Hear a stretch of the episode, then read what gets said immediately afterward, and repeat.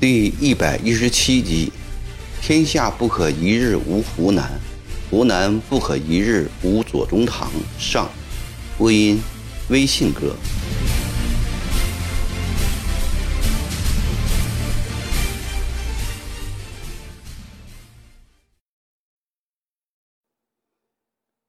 永中镇总兵樊谢接到命令后，兴冲冲地带着两千绿营启程入川。樊谢为官不清廉，仗着是官文武姨太娘家亲戚，有恃无恐。湖南巡抚衙门接到不少参劾信函，骆秉章不愿得罪官文，压着这些信也不理睬。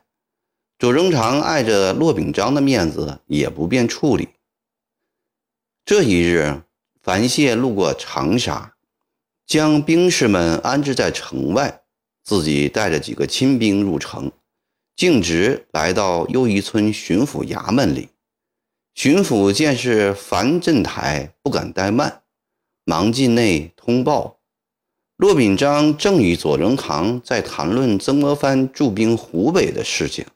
听到通报，连声说：“有请，有请。”樊谢大步踏进千押房，向骆秉章鞠躬请安。卑职参见忠诚大人。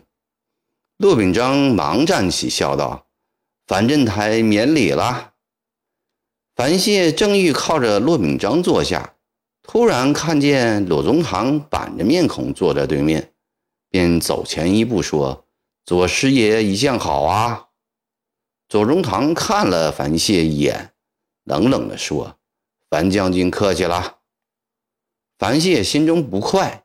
岔开两腿坐在骆秉章身边，骆秉章打着哈哈说：“樊振台这次关中堂亲向朝廷保举你去四川剿贼，想振台一定会以频频捷报答谢皇上圣恩和关中堂的器重，使你孤军远窜成不了气候。樊某不敢夸口说一举获胜。”但终究要剿灭那些乱臣贼子的。樊谢不无得意地说，似乎有意让左宗棠知道他的厉害。大将威风，果然令人敬畏，令人敬畏啊！骆秉章仍然打着哈哈说：“长毛不过跳梁小丑而已，算得了什么？”樊谢任永州镇总兵不过一两年，根本没有跟太平军交过手。前两个月，石达开为保庆府，弄得长沙官场紧张的不得了。左宗棠亲自指挥人马，费了九牛二虎之力，才勉强对付过去。听了樊谢这种欺世大言，左宗棠如何能不动怒？此话过头了吧？朝廷调兵几十万，你赏几万万，至今尚未把长毛平定下去。且石达开乃贼中枭雄，曾迪生侍郎都数败于其手，你说这话不脸红吗？樊谢吹牛是不脸红，听了这句话，倒真的脸红了。他强压怒火说：“左师爷，我也不和你打嘴皮子仗。”以后再看吧。樊谢来巡抚衙门，本是一种官场应酬，见气氛不好，起身朝骆秉章拱手道：“卑职告辞。”说罢，转脸便走，并不理睬左宗棠。左宗棠勃然大怒，喝道：“回来！何事啊？”樊谢站住，气愤地反问。樊谢，你进衙门不向我请安，出衙门不向我告辞，你也太猖狂了！湖南武官无论大小，见我都要请安，你不请安是何缘故？樊谢怒了，高声说：“朝廷体制并未规定武官见师爷要请安，武官虽轻，也不比师爷贱，何况……”樊某乃朝廷任命的正二品总兵，岂有向你四品幕僚请安的道理？左宗棠一时语塞，气得双眼暴突，虎地站起来，冲过去，抬起脚就要踢樊谢。骆秉章慌忙拦住：“吉高，你这是干什么？”左宗棠气得呼呼大喘，好半天才冒出一声雷鸣：“王八蛋，滚出去！”樊谢火冒三丈，青筋鼓起。欲再与左宗棠争辩，骆秉章忙说：“樊振台，你先回吧，本府就不送你了。祝你马到成功。”樊谢只得含恨退出。当天下午便离长沙北去。樊谢窝了一肚子气，到了武昌，夜见官文，天之驾夜的把左宗棠如何无视朝廷命官，骄横跋扈。独乱专行的情景，向关文哭诉了半天。关文听后老大不快，左宗棠居然敢对他的姻亲、朝廷指派的元川将领如此无礼，他岂能容忍？当天夜晚，关文便给皇上上了一个折子，将樊谢所说的摘要写了几条，又给左宗棠戴了一顶略木的帽子，说他把持湖南。为非作歹。咸丰帝接到官文送的这道奏折，方知左宗棠既然是这样的幕僚，他大为吃惊，随即在奏章上批道：“湖南为略木把持，可恼可恨，着细加查明。若国有不法情事，可就地正法。”奏折递回武昌。六姨太知左宗棠与胡家的关系，便悄悄地把此事告诉了静娟夫人。静娟夫人怎能眼见自己兄弟的丈人吃官司不救，便求胡林翼设法搭救。胡林翼一面火速打发人送信到长沙，将事情原委告诉左宗棠，一面发信给郭松涛和王凯运。郭松涛此时供职南书房。王凯运则在已升为协办大学士的肃顺家做西席。咸丰四年八月，曾国藩率湘勇出省入鄂，王凯运没有随行。咸丰五年，王凯运中举，次年赴京会试。会试告罢后，流经温喜，被肃顺看中，延入府中。胡林翼请郭王。密切注视朝廷动向。左宗棠接到胡林翼的信后，借口赴京会试，向骆秉章辞职。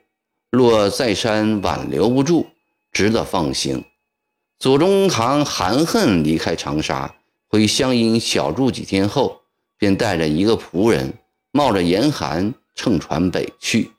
这时，郭松涛给胡林翼来了一封急信，说皇上。怕官文所奏不实，特地派督察院湖广道监察御史傅阿吉来相查访，将于近日由运河南下。胡林翼将家人胡汉唤进书房，密授机宜。胡汉受命星夜乘快马赴河北，在山东德州遇上了傅阿吉。胡汉在德州出高价。租了一只大船，船上陈设华丽，腰砖精美。趁傅阿吉的船停泊在德州码头的时候，胡汉先请傅阿吉的仆人上船玩，并以好酒好菜招待。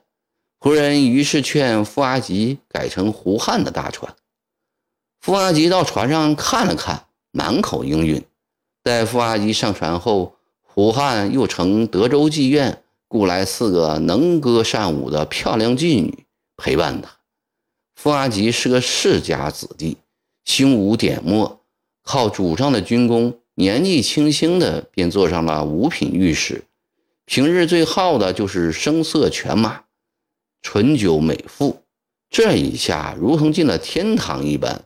他不愿早日入乡，只想在船上多盘庚些日子。周子似乎懂得傅阿吉的心思，那船走的极其缓慢，又时走时停。就这样，傅阿吉从北京到武昌，足足用了三个月。这期间，胡灵义将左宗棠留在襄阳听消息，掌务进京。傅阿吉一到武昌，便被接进巡抚衙门，胡林义亲自设宴为之洗尘。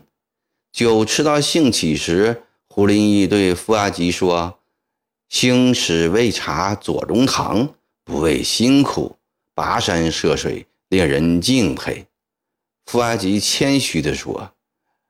普受皇上差遣查朝廷要案，无辛苦可言了。胡林义连声说：“可敬可敬啊！”又殷勤地劝了一杯酒，问：“兴师从前知左宗棠其人否？”傅阿吉答：“不曾听说啊。”林毅与左宗棠同乡，对其人略知一二。哦，请忠诚说说。傅阿吉放下筷子，显出一副专注的神态，似乎查办左案就从这里开始了。湖广一带人士犯烧涉国事者，莫不知左宗棠乃当今一人才。执其狱内纷扰，三乡略能安枕者，故仗故仗洛中城镇抚之功，倚靠左宗棠赞乡之力。远的不说。这次长毛伪义王窜扰宝庆府，全省震惊。正是因为左宗棠指挥省内绿营团练，同心协力作战，宝庆府城才得以保存，湘乡人民才免遭涂炭。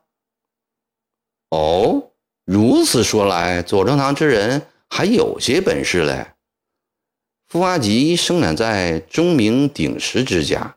战火兵灾从来未见过，心想：倘若叫我去杀贼卫士，还不知如何应付嘞。岂止是有些本事？